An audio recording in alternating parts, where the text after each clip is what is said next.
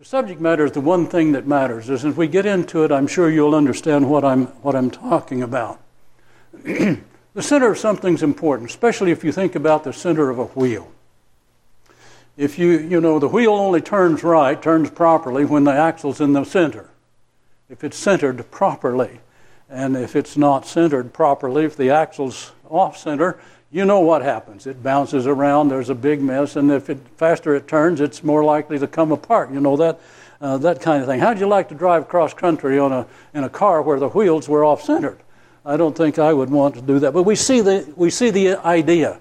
I want to take that as an illustration of the fact that that's also true about our lives. A life that is off-center is like a wheel that is off-center. If you fail to find the center for your life, then life can be a lot rougher than it needs to be. And I think we need to face this. We live in a world where a rational center for life seems to have been lost. Our culture just simply does not seem to know what is really important, although they focus on a lot of things that are important.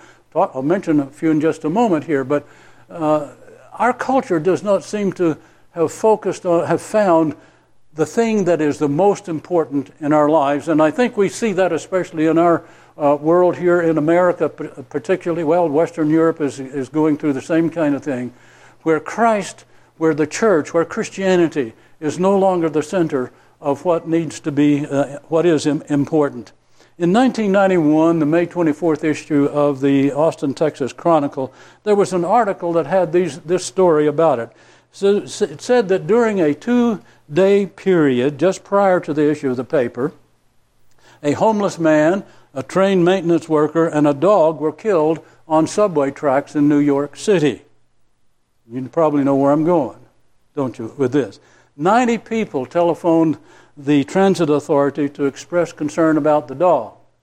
3 people called with concern about the maintenance worker, and nobody called about the homeless man. Our priorities have become misplaced. We've made concern for animals or for the environment, for the economy and so forth as the most important things in life. And I'm not suggesting that those things are unimportant. What I am suggesting is, of course, that they don't need to be the center of our lives. They don't need to be the kinds of things that determine who we are. They don't need to be the things that become the focus of our lives and our lifestyle.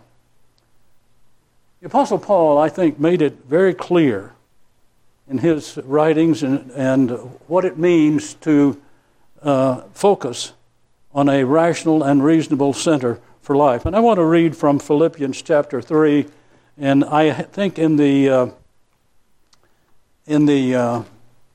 bulletin it says verses through 11, down through 11, chapter 3 verses 7 through 11. I'm just going to read down through verse 9. But whatever was to my profit, I now consider loss for the sake of Christ. What is more, I consider everything a loss compared to the surpassing greatness of knowing Christ Jesus my Lord, for whose sake I have lost all things. I consider them rubbish, that I may gain Christ and be found in him, not having a righteousness of my own that comes from the law, but that which is through faith in Christ, the righteousness that comes from God and is by faith. Paul uses a very strong word there when he says that he considers everything else rubbish. I've given up everything because I consider everything else in my life as rubbish. It's a very strong word in the Greek language from which our New Testaments are translated. It means smelly, stinky garbage. It was even used for manure. And that's what he's saying here. I consider everything else in my life to be like that compared to knowing Jesus Christ, compared to that knowledge of Jesus. In Galatians chapter 2 and verse 20, he changes the focus just a little bit where he says there, I have been crucified with Christ, and I no longer live, but Christ lives in me. And the life I live in this flesh or in the body, I live by faith in the Son of God who loved me and gave himself for me. Paul knew what was central. He knew what was important. He knew what was essential and irreplaceable in life. Knowing Christ determined the entire focus of his life and how he lived it.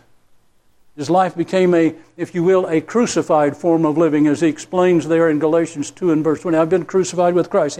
His life became a crucified form of living. That sounds like it's contradictory, but it became this kind of thing. In a very real sense, his life was crucified with Jesus. Everything else in the world was set aside if it hindered his relationship with God.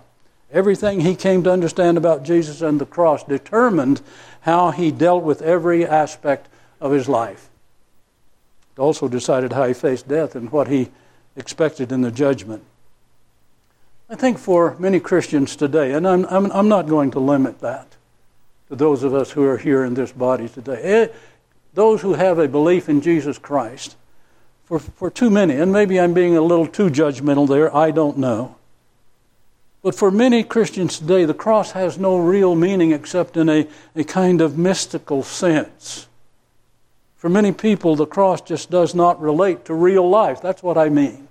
It has a religious significance. It has to do with our whether we'll be saved, whether we'll get into heaven or not. But it doesn't have any real significance in life. Paul was saying quite the opposite to that, wasn't he? That the cross, knowing Jesus Christ, had everything to do with the way that he lived. I'm not following my outline very good here, so just excuse me while I catch up to where I was supposed to be here. All right. I think the Bible, God's Word, sees it a little bit differently. And Paul's inspired comments in our text, and then Philippians 3 there, is just one of those places where a different viewpoint is very clearly expressed. And I want us to think a couple of ways in which this might help our lives. Knowing Christ, knowing Jesus, knowing the significance of the cross, as Paul explained in Galatians, helps us to better understand what sin is. What is sin, really? What is sin? And what can we do about it? I read some time ago about the great Russian novelist Alexander Solzhenitsyn, and he learned a valuable lesson in the Soviet Gulag. Now, many of you young people maybe don't even know who Alexander Solzhenitsyn was. And I'll just give you a brief view. Those who are my age and maybe just a little bit younger do know who we're talking about. He was born in Russia into a Cossack family of intellectuals. He was well educated, and he attained the rank of captain in the Soviet army during World War II. And he wrote the Soviet Gulag. He wrote this book about his experiences there. And that's where he gained his fame. However, even after his beginning here and in this family of intellectuals, and served distinctively, he did a good job serving in the army in World War II. At the end of the war, in 1945, he was arrested and sentenced to 8 years in one of those harsh Siberian labor camps because he had dared to write a letter that criticized Joseph Stalin, the Soviet dictator. Now, during this time, he learned a very fundamental truth about human nature. And that's one of the things that appears in that book. As he lay on that bed of straw in that prison camp, he reflected on what he had observed. A few guards were good, others were evil. A few prisoners were good, while others were evil. And he gradually came to realize, and I quote, "The line separating good and evil passes not through states, nor between classes, nor between political parties, but right through the human heart." He saw that evil was not a communist problem, it's not a capitalist problem, it's not a racial problem, it's not a social problem, it's something that is a human problem, and it was a problem that he shared. And he came to see his need for a Savior. Now, I don't know that much about Solzhenitsyn. I don't know whether he came to understand Jesus as we do.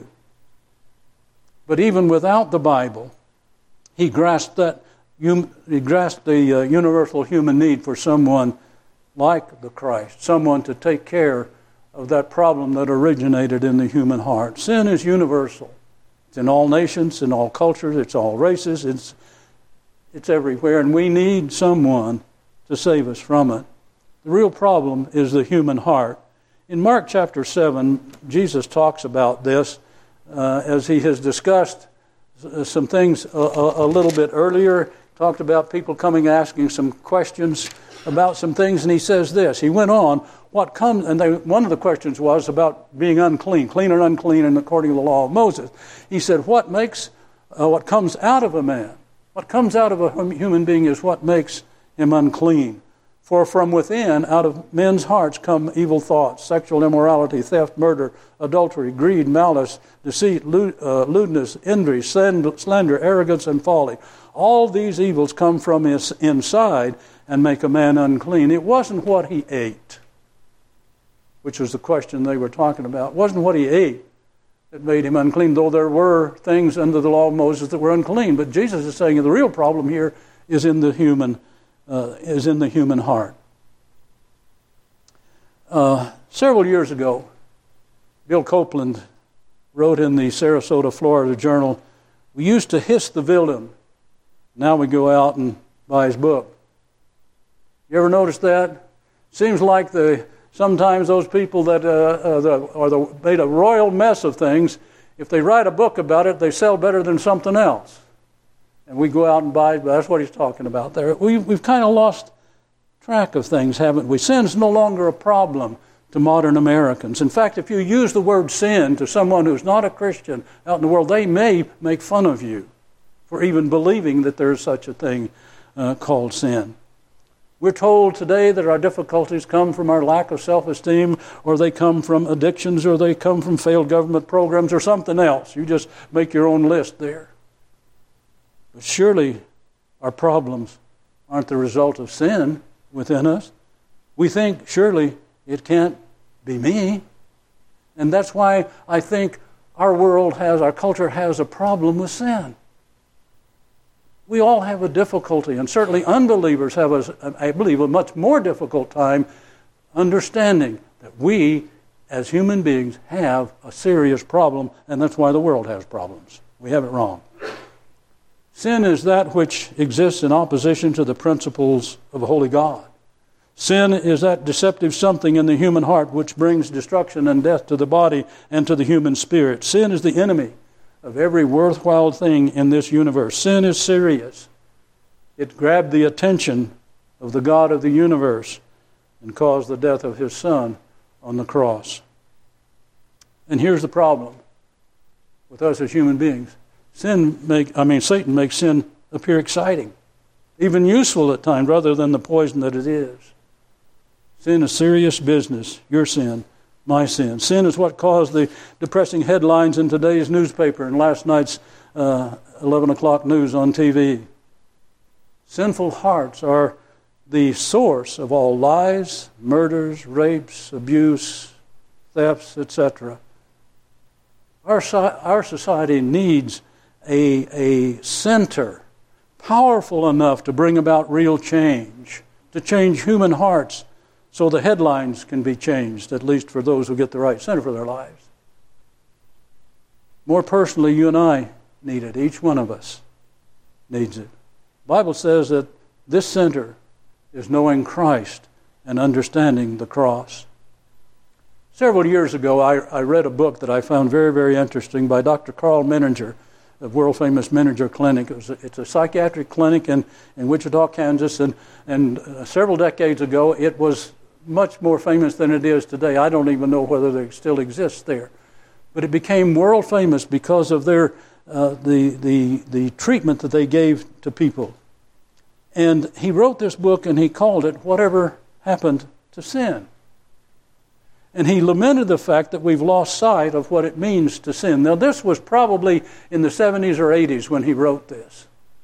So it's been around a while.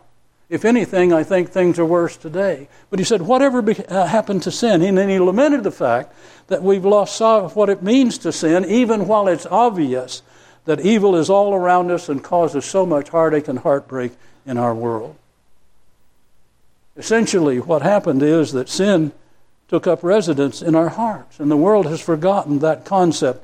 And Dr. Menninger encouraged us to explore it again, although I don't believe he did it from a religious viewpoint. As far as I can determine, he was an agnostic. He was seeing it as a social construct. From a social standpoint, we need to view it this way in order to solve some of the things that have been happening in our world. But the thought came to me, all right, Dr. Menninger, you've pointed out the problem very clearly, and you've shown the problems that that creates. What's the solution? If you don't have an authority other than the doctor sitting across the room from you and talking to you and giving you good advice, if you don't have an authority greater than that, you don't really have an authority. It's not my notes, I just threw that in for free. We need to find that center for our lives. The solution is found in Christ. The solution is found in the cross. And I think sometimes that even we, as Christians, struggle with this perception because we've been so indoctrinated with pop psychology. We have a psychological problem, but to suggest that I have a sin problem just does not seem to resonate with us when it ought to.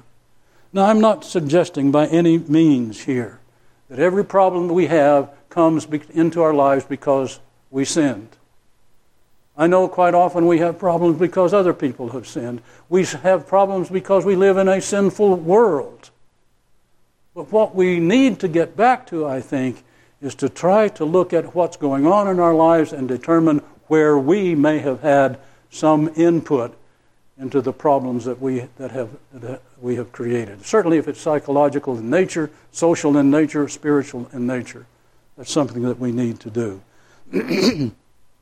When we come to know Christ and we come to understand the full significance of the cross, we'll be better equipped to deal with sin. And that's true whether I'm referring to our own culture or to our own personal lives. The second thing I want us to think about this morning is this. Knowing Jesus and understanding the cross is central because of what this says about God's love. It's just we've gone to the other the other extreme, I think. To the other extent of what this means. Can anything except love account for God's motive in bringing His Son to this earth? Can anything except love account for the cross? It's usually hard for us to sacrifice anything for somebody we don't like, or somebody we do like, I should say. It's hard for us sometimes to sacrifice something for people we like. It's impossible for us to sacrifice something for someone who opposes our values and our very being. But that's exactly what God did. God acted on our behalf. He gave freely, He gave willingly, so that we might be rescued from sin and from its consequences, both in this world and in eternity. And He called it love. Genuine love, self-giving love, generous love, flawless love. For God so loved the world that He gave His only begotten Son. I can think of no other motivation that it would have caused God to send His Son to die for sinners. Nothing except love.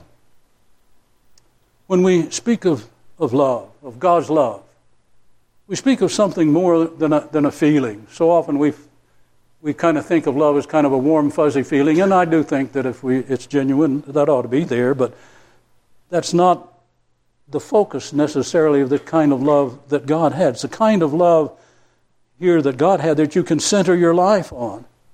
And you see it in the life of Jesus and what He did in the self-giving way that He lived His life and died on the cross.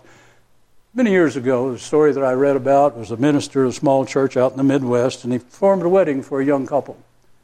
Their dream was to continue operating the young man's family farm. Shortly after the birth of their third child, however, the wife developed an incurable disease. Everything the man owned slipped away through the medical expenses incurred from the long months she was in the hospital.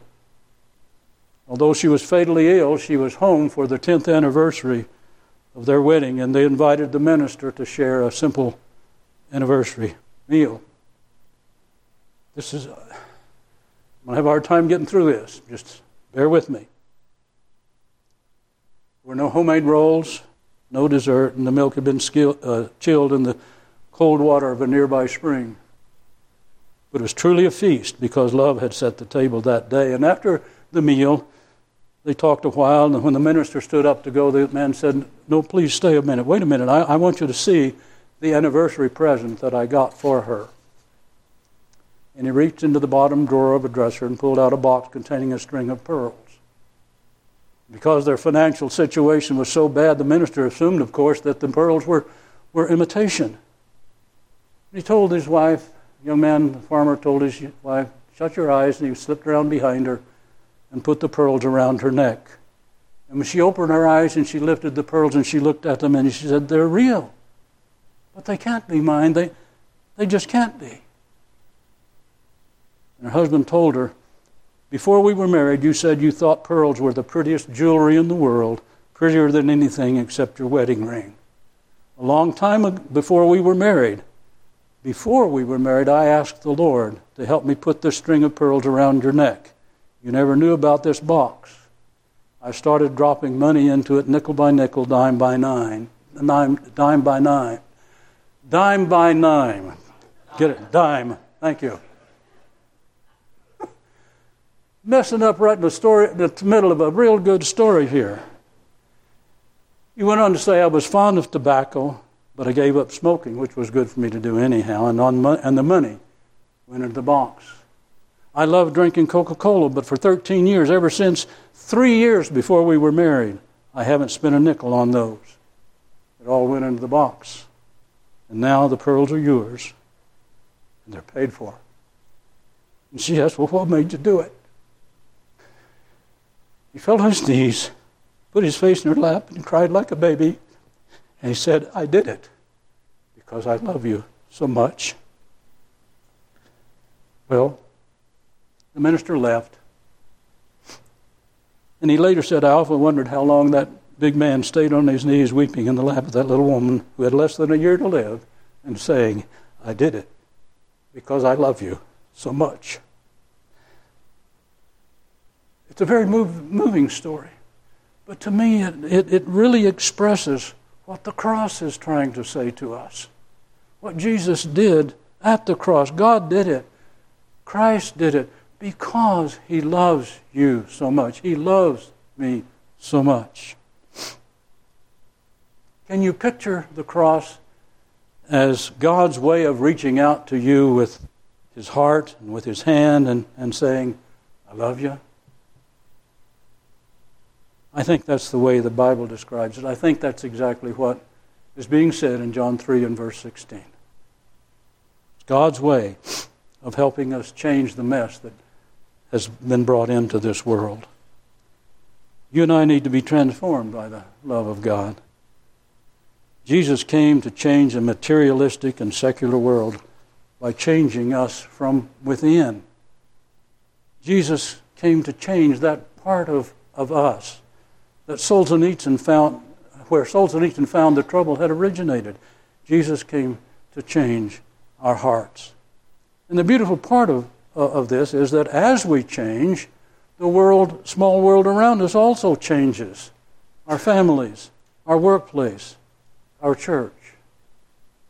If enough people change, the community changes, and the ripple effect is set in motion. Our communities are affected. Our states are affected. Our nation is affected. And even the world. And isn't that what God meant Christianity to be? It's something that we've been studying on Sunday mornings in class, that Ethan's been talking about. That God's mission on this earth from the time that Adam and Eve sinned has been the concept of trying to bring us back to him in that relationship that they enjoyed there in the Garden of Eden. And he worked through the Jewish people to try to bring a nation into the world, a people into the world, that would be an example of what it means to be his people. And then Christ died on the cross, and the church was to be that kind. Christian people now were to be that kind of people, the people that make a difference in our world. So often we throw away the jewels and keep the box. We do it when we embrace various pleasures at the expense of our bodies. We do it when we sacrifice marriages in order to satisfy lustful desires. We do it when we ignore our families in their pursuit of material gain or ease or comfort. We do it when we throw away our souls to a love affair with the world. Satan always makes sin look good at first. Whenever the world gets hold of us, so that Jesus no longer is the center of our hearts and our lives, they've thrown away the jewels and kept the box. The inspired apostle Paul knew this, which was why he was determined to know Jesus and place the cross at the center of his life. And here's another thought, final as we conclude this. It's also possible to turn religion, our Christianity, into a box without the jewels. It's so easy to focus on the trappings of religion, what we do in our worship services or whatever, and ignore that which is at the center. You can be constantly involved with Bible study, with prayer, with worship, with attendance, and so on. All of those are useful and important things, but we can be so focused on them that we miss what is central in the Christian life. Sometimes we do those kinds of things that I just mentioned out of a sense of duty, rather than out of a sense of gratitude because of the love that God has shown to us. And that's when we miss it. That's when we're throwing out the jewels and keeping the box. Also, Paul didn't make that mistake, and I pray that we won't either. The cross of Christ, the life of Christ, is central and should guide our every thought and every action. Jesus died for every one of us, not for merely for those who agree with us on the issues. We desperately need to keep that in mind.